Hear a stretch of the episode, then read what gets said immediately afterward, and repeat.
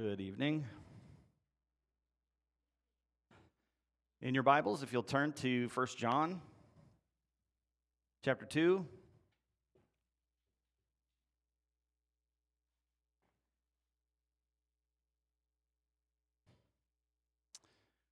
I want to start by reading out our text for tonight, and then we'll have a word of prayer. 1 John chapter 2, uh, we'll be looking at, I'm going to read out verses 1 through 6, and that's where we'll be tonight.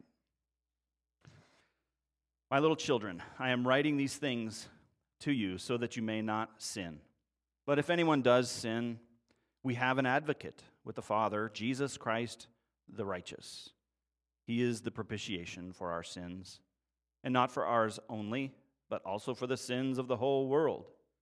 And by this we know that we have come to know him, if we keep his commandments.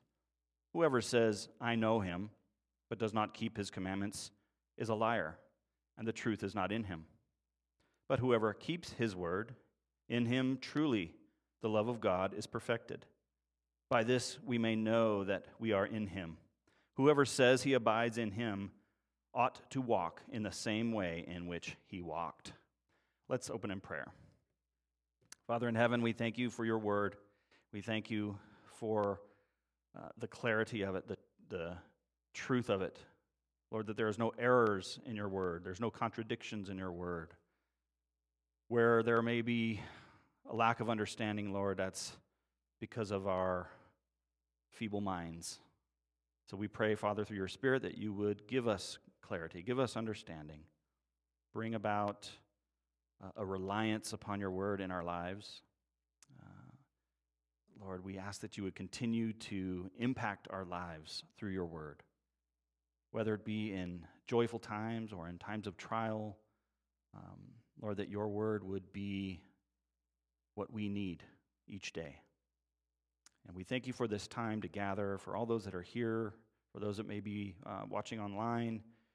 Uh, Lord, we ask that uh, our time would be blessed, that you would be honored and glorified uh, through this evening's study. Lord, in Jesus' name we pray. Amen. Um, so last time we looked at, well, we got through verse 1 and the first little bit of verse 2. So uh, again, I'm going to be a little ambitious this night and see if we can get through all the way through verse 6. So uh, don't, don't look at me like that, like I can't do it. so that's what we'll be trying to do tonight. Um, but just for a reminder, uh, what we looked at last time, uh, remember that John said he had written what he did to the Christians, whom, who, whom he referred to here as his little children so that they, the Christians, would not sin. So, all that he has already written, the things that he will continue to write here, that they will continue to read, are intended so that they will not sin. That's, that's one of his intentions. In other words, so that their new pattern of life in Christ would be to not continue walking in sin like they did before. Uh, he wants them to walk in the light, not in the darkness, because Christians have been taken out of darkness uh, and brought into the light by Christ. So don't deceive yourself and say there's, there's not sin, or that you have not sinned, or that you are not still a sinner, because doing so is proof that you are not in the faith, that you do not have fellowship with the Father and with the Son, or with other believers. To be self deceived in this way is to be what, what he called a liar, and we read that here again just a minute ago. Not only that, but we make God a liar when we say there's no sin. Instead, confess your sins to the one who is faithful and just to forgive us our sins and to cleanse us from all unrighteousness. Uh, that's what we saw in, in chapter 1. and this puts a person in fellowship and takes them from walking in darkness to walking in the light, which means your new pattern of life is to be obedient to God's word. And um, now, when a person sins, when a Christian sins, he or she relies on their advocate, right? We talked about that last week. We saw two main points last week in regard to our salvation Christ as our advocate and Christ as the propitiation.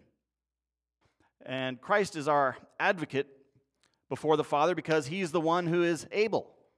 Okay? He can stand in that place because he paid for our sins, past, present, and future. When we sin as Christians, something diff- there's something different. And Paul tells us what that is after he laments his own struggle with ongoing sin in his life. Uh, in Romans 7, he, he talks a lot about his own struggle with sin. But the first part of Romans 8, Romans 8 1, should be a very familiar verse to us, right? He says, There is therefore now no condemnation for those who are in Christ Jesus. Okay, we're, we're no longer condemned, meaning uh, eternally damned. For it, because Christ, our advocate, says, I paid for those sins. I paid for this person. I paid for that person's sins. Not so we can go on sinning freely, but so that we can be free from the fear of death and to live for Christ. If a person claims to be a Christian and says, Well, now because my sins are forgiven, I can live any way I want. Well, that would be clear evidence that they are not a Christian. That's, that's what John is making clear here in these, in these verses. We looked at a passage in Hebrews 7 last week and saw why Christ is qualified to be our advocate. And in looking there, we saw that Christ is our permanent high priest. We saw that he always lives to make intercession for us. He fits this role because he's holy, innocent, unstained, separated from sinners, and exalted above the heavens. He offers himself, is another reason he's our advocate. And finally, he is the Son appointed and made perfect forever. We looked at all those reasons last week as to why he's qualified to be our advocate. And in short, John points this out and fully sums it up in the, in the title he gives Jesus at the end of verse 1 in, in chapter 2 here. Uh, in, in describing who our advocate with the Father is, John says it is Jesus Christ the righteous. Okay? That, that's such a profound truth. That title, it belongs to no one but Jesus. Jesus Christ the righteous. Um, and this profound truth is also the same reason for the second main theme we looked at last week. These the verses we read there in Hebrews, they're also why Christ is qualified to be our propitiation. Okay, again, meaning appeasement or satisfaction of the righteous anger and wrath of God. And I was thinking this through, and this came to my mind um, thinking about a, a, toddler that's screaming for something and throwing a mad tantrum. And now, before you get upset, I'm not comparing God to a toddler. I'm not saying God is a toddler, okay? Let's get that out of the way. But just for, just for sake of thinking about this idea of appeasement, um, you know, if you have kids or if you've been around little kids, you know, the, the, they get really upset because they want something and you don't know what it is. And so they're letting out these ear piercing screams, and it just seems like it's getting more and more frantic as you're, you're grabbing for things, trying to find out what is it that they want because they're, they can't communicate it with you. Okay, so, so you're grabbing all these things, you know, the binky, the sippy cup, the toy, the Cheerios, and, and every time you offer them, they're being slapped out of your hand and thrown or thrown off the high chair, only to increase the wrath because none of those things are worthy. And what is it? What, what do they want? You know, and then there comes that time where you've apparently you found the thing because you hand it and the crying stops. And it's it's over. You find that thing, you offer that one thing that stops the violence and the wrath. Uh, and you have appeased the child's wrath by offering what was required, that one thing. Okay, and again, I realize this analogy breaks down in a lot of places. God is not a toddler. Okay, God's anger and wrath are righteous. There is nothing sinful about God's anger and wrath. It is completely righteous, completely deserved on our part. Uh, he is not out of control. A toddler is out of control, okay? So don't, I'm not comparing God to those things. Just for the sake of trying to understand that this idea of this one thing, okay? And God is a wrathful and angry God. We talked about that last week. And people are storing up that wrath in their sins. And, and one day, that wrath will be unleashed on a wicked and sinfully depraved world. His wrath is pointed at every single human being. And we offer the, the binky of going to church or the sippy cup of self righteous good works or the toy of proclaiming we did this thing or that thing in the name of Jesus. But it will not stop the coming violence against sin. What is it? What is that one thing? What can appease that wrath? Well, it's only the crushing of his son, the righteous one. the death of Jesus Christ. Isaiah 53:10 says, "Yet it was the will of the Lord to crush him. He has put him to shame. He, God, has put him to shame. Out of the anguish of his soul he shall see and be satisfied. By his knowledge shall the righteous one, my servant, make many to be accounted righteous, and he shall bear their iniquities." That is Jesus. That's what can be offered to God. That's how we can stand before God because Christ is our advocate. He is our propitiation. He has satisfied and appeased the wrath of God. We saw last week that this is what John wrote to say to the church, to the Christians he was writing to. Jesus is the propitiation. He is that one thing. We can't offer anything else. You cannot stand before God with anything else. We didn't finish that verse last week, though. That was the first part of verse 2 that we got into. And John makes a point that Christ, as the propitiation, goes beyond just those he wrote to at the time, lest they think there's something special or that God didn't have a wider application for the work of Christ on the cross. Look at that verse there, John 1 John 2 verse 2. He is the propitiation for our sins, and not for ours only, but also for the sins of the whole world. Okay? He said, and not for ours only, but also for the sins of the whole world. And this isn't just true of you, as he's writing to these people. This is not just true of you. This appeasement of God's wrath through the blood of Christ is for others as well. In fact, for the whole world. But let's talk about what that doesn't mean. It is a fact that Christ is the propitiation for the sins of the whole world. That's what the Bible says. Okay? But wait, does that mean that the whole world is saved? No, we know, we know that's not the case. In fact, most will not be. Matthew 7 13 through 14 says, Enter by the narrow gate, for the gate is wide and the way is easy that leads to destruction, and those who enter by it are many. For the gate is narrow and the way is hard that leads to life, and those who find it are few. Okay, there, there's a condition attached to the application of Christ's work. Another question When or how is the propitiatory work of Christ applied to a person?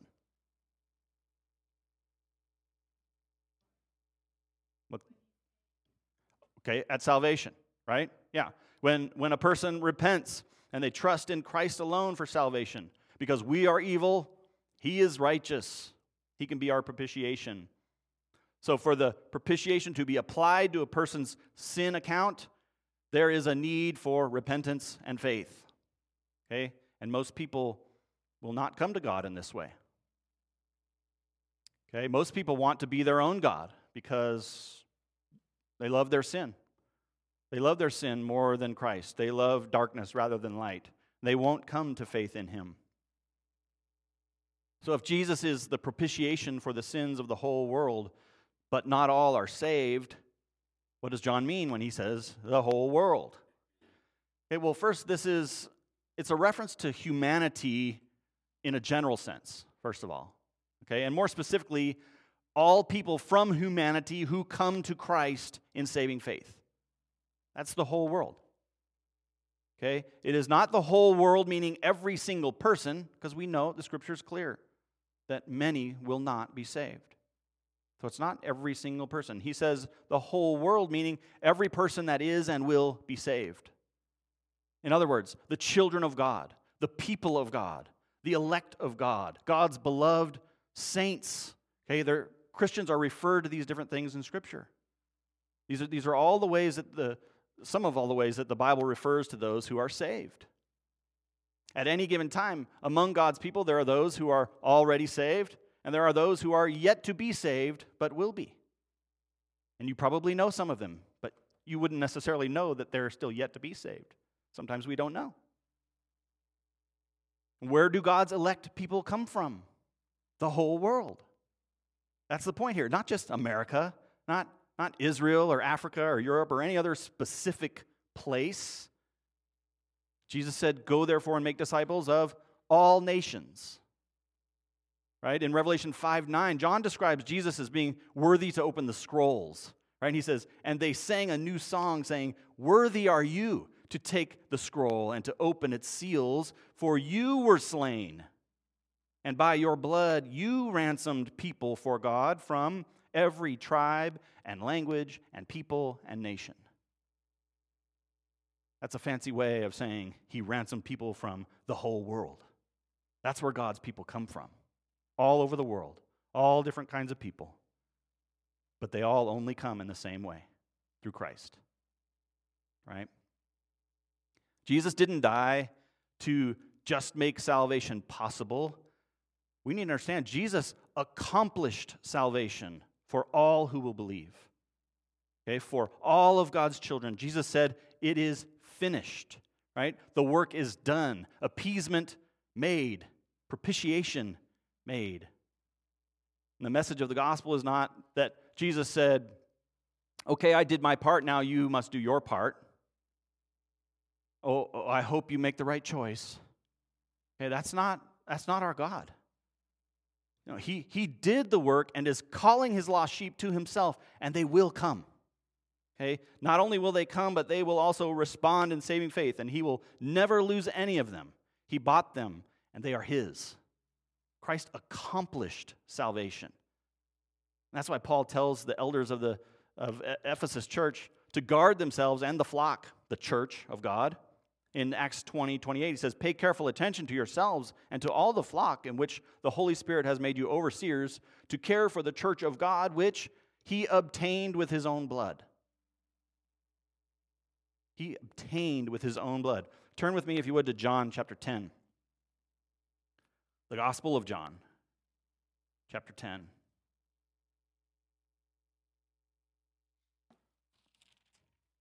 And these words that we'll see here uh, are, are some of the the best words in Scripture to remind the church of the desire of God for His people and His intention to save them, and, and the assurance He will get them, and the assurance He can keep them. John 10, looking at verses 25 through 29.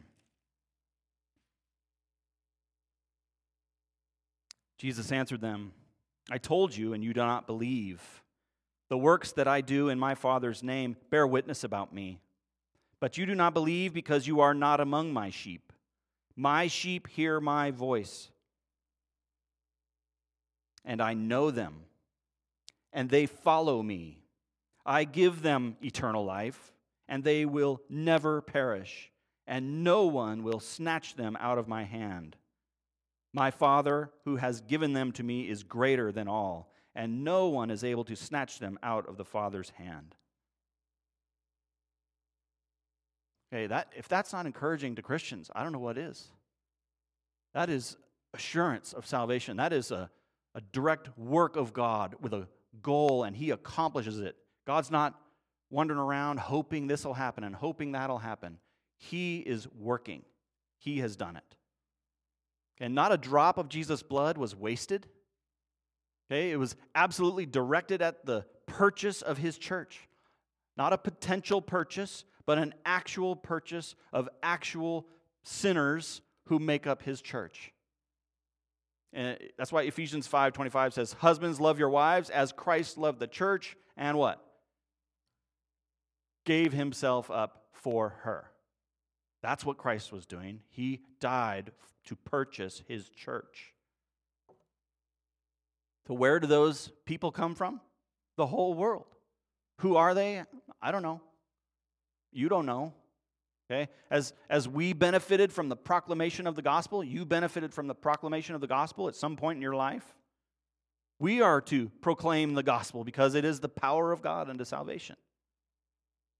Okay? It is the means that God uses to call the church to himself. And when they come in repentance and faith, they reap the benefits of Christ as the propitiation, and they come to know him as Lord and Savior. And John goes on then to show us how to know if we have come to know him. And honestly, it's, it's pretty cut and dry. Uh, it's, it's pretty matter of fact. It induces self reflection as a, a primary importance. Look at the next verse here as John introduces some new tests of true fellowship with God. 1 John 2 3. And by this we know that we have come to know him, if we keep his commandments. First, we need to recognize this verse is not calling on us to start looking around at other people and, and pointing our fingers at other people, right? This is about self examination first and foremost. It's not that this can't be used to, um, you know, look at someone else's life and perhaps wonder if they're saved or not, have that conversation with them maybe. Um, but first and foremost, this is about self reflection. John is not after the people's self exaltation here, but he's after their humility. He said, By this we know that we. He, he is including himself in the we. The finger is pointed inward, not outward. Okay? He, he's essentially asking them to ask themselves Do I keep God's commands? Do, do I keep his commandments? Not do you keep them perfectly, 24 hours a day, seven days a week, 365 days a year, okay? But are you walking in them? Is it your daily pattern of life to know his commands and to walk in them on purpose? Do you hate it when you fall in this regard? Or does it not bother you in the least when you sin? The idea here is that a person can know for sure this is an, it's an amazing truth that many of us struggle with believing because of the lie. We believe that any single appearance of sin in our life, that's proof I'm not saved. Okay, and that's not what Scripture says. Okay, again, if that was the case, we would lose our salvation every single day, multiple times a day. Paul, was Paul not saved? He was a sinner. What about Peter? Was he not saved? You know, Paul, Paul rebuked him to his face in front of everybody for his sin of hypocrisy. Was, was Peter not saved? Of course not. They, those guys were, were saved.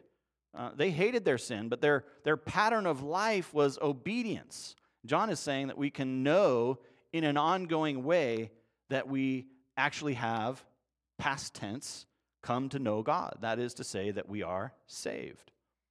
And one commentator said, I think something very helpful here that the word John used, which is translated to the English phrase, have come to know, uh, this word looks back on a past action, savingly believing in Jesus Christ, looks back on a past action that has continuing results in the present. And this is the idea of, of what he's saying here that we can know. And the word keep here means that a person who's in Christ is guarding the Word of God as of most importance in their life. Okay, again, this isn't perfection. If you're putting yourself in a place of, uh, of absolute perfection and sinlessness, that's not what's being talked about here because we can't do that. Is that our goal? Do we strive for Christ likeness? Yes. These words are not meant to say, if you fall into sin, you are now not saved, or that's evidence you're not saved. The difference is, what is your pattern of life? How do you walk? With Christ or not walk with Christ. Again, this is an intentional belief, a desire, a practice. Um, look at one of the Psalms that David wrote in Psalm uh, 19, if you'll turn there. Psalm 19, verses 7 through 11, regarding the word reviving the soul and re- rejoicing the heart uh, and that it's of, of greater desire than riches. This is, this is the attitude of the person who is obedient to God's commandments. Um, Psalm 19, verses 7 through 11. The law of the Lord is perfect, reviving the soul. The testimony of the Lord is sure, making wise the simple. The precepts of the Lord are right, rejoicing the heart. The commandment of the Lord is pure, enlightening the eyes. The fear of the Lord is clean, enduring forever. The rules of the Lord are true and righteous altogether. More to be desired are they than gold, even much fine gold, sweeter also than honey and drippings of the honeycomb. Okay, that is the desire of the one who's in Christ. That that's what to, to follow God would bring about that kind of devotion that he's writing about there to following the commands of God. Was David perfect? No, he's writing that. Did he always follow the commands of God? Absolutely not. He lamented that many times. Yet we know what Scripture says about him. He's a man after God's own heart. So, a question How many Christians say they keep God's commands but fall sometimes? All of them? Uh, yeah. All of them. okay? If they didn't, they would be sinlessly perfect, right? And we're not that. We, we've already gone over the reality of some ongoing sin in the life of believers. Okay, but Christians have a holy hatred for their sin. They know the, the penalty and the cost of their redemption, which required the agonizing suffering and death of Jesus for their sin. We don't want to sin. That's the attitude of the believer. When we fall to sin, our response is to confess, to repent, to ask forgiveness, and to move forward in, into Christ likeness, killing that sin in our lives. So, another question this is sort of a trick question. How many Christians say they keep God's commands but continue to walk in darkness as they always have? How many Christians say they keep God's commands but continue to walk in darkness as they always have? Zero. Yeah, none. Uh, that's the point. They're, they're not Christians. They can't be.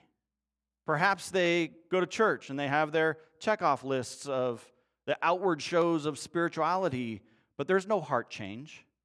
Uh, they, they continue in sin without repentance, no desire to follow the commands of God, yet they claim to know Him and try to prove it by doing X, Y, and Z. Look at how the apostle Paul describes these people to Titus in Titus 1:16. They profess to know God, but they deny him by their works. They are detestable, disobedient, unfit for any good work. Okay, so John goes on to point this out in his, his way here in, uh, in the next verse. The next verse gives us a clear answer to that, that question. John, 1 John 2 4. Whoever says, I know him, but does not keep his commandments, is a liar, and the truth is not in him. Okay, here we see the same terms that we saw in chapter 1 he's using here that, that they're, they're liars. That means it's impossible to make such a claim about fellowship with God and care nothing about being obedient to his word. That's, that's an impossibility. John is asking them to examine themselves. Is this you? when he writes this, when, as they're hearing this or reading this, is this me as I read this? Now, what if a person finds out upon self examination that they've been a liar? What, that they do not know Christ? It, is it too late? Absolutely not. Right? If a person's still breathing, it's not too late. This is a grace of God in their life that, that they would come to this understanding Perhaps even after spending years and years in the church thinking they're saved. And now they have the opportunity to do what? Be saved. Repent, right? Repent and believe on the name of the Lord Jesus Christ. If the Spirit of God has revealed this to you, then today is the day of salvation. Do not remain disobedient. As the author of Hebrews says about entering God's rest, Here's what he said Since therefore it remains for some to enter it, and those who formerly received the good news failed to enter because of disobedience, again he appoints a certain day, today, saying through David so long afterward, in the words already quoted, Today, if you hear his voice, do not harden your hearts. Okay, Hebrews 4, 6, and 7. Today is the day, right? When the Spirit reveals to you your sin, um, I've heard a lot of testimonies from people who, who thought they were saved, been in the church for a long time, and then the Spirit of God convicts them through of sin and righteousness and judgment. And only then did they truly come to faith in Christ. They had been pretending. But they don't wallow in it. They, they don't say, man, I blew it. I, I missed my chance. I mean, some might, but biblically, if you're still alive, you have not missed your chance. No, they turn to their only Lord and Savior, Jesus Christ, in humble repentance and faith. What a great testimony that is to the grace and mercy of God. And what are the commandments? We've been looking at that here. What are the commandments? Well, they're not, certainly not the ceremonial laws of the old covenant, right? That's not what's being talked about here. But, but God's unchanging moral commands and all of the precepts and instructions for Christ like living that, that our Lord Himself handed down to the apostles, and then the apostles wrote down for us in the New Testament, those are His commandments. So, what are some examples? What are some examples of those precepts, those instructions from Christ about Christ like living? Love your neighbor as yourself.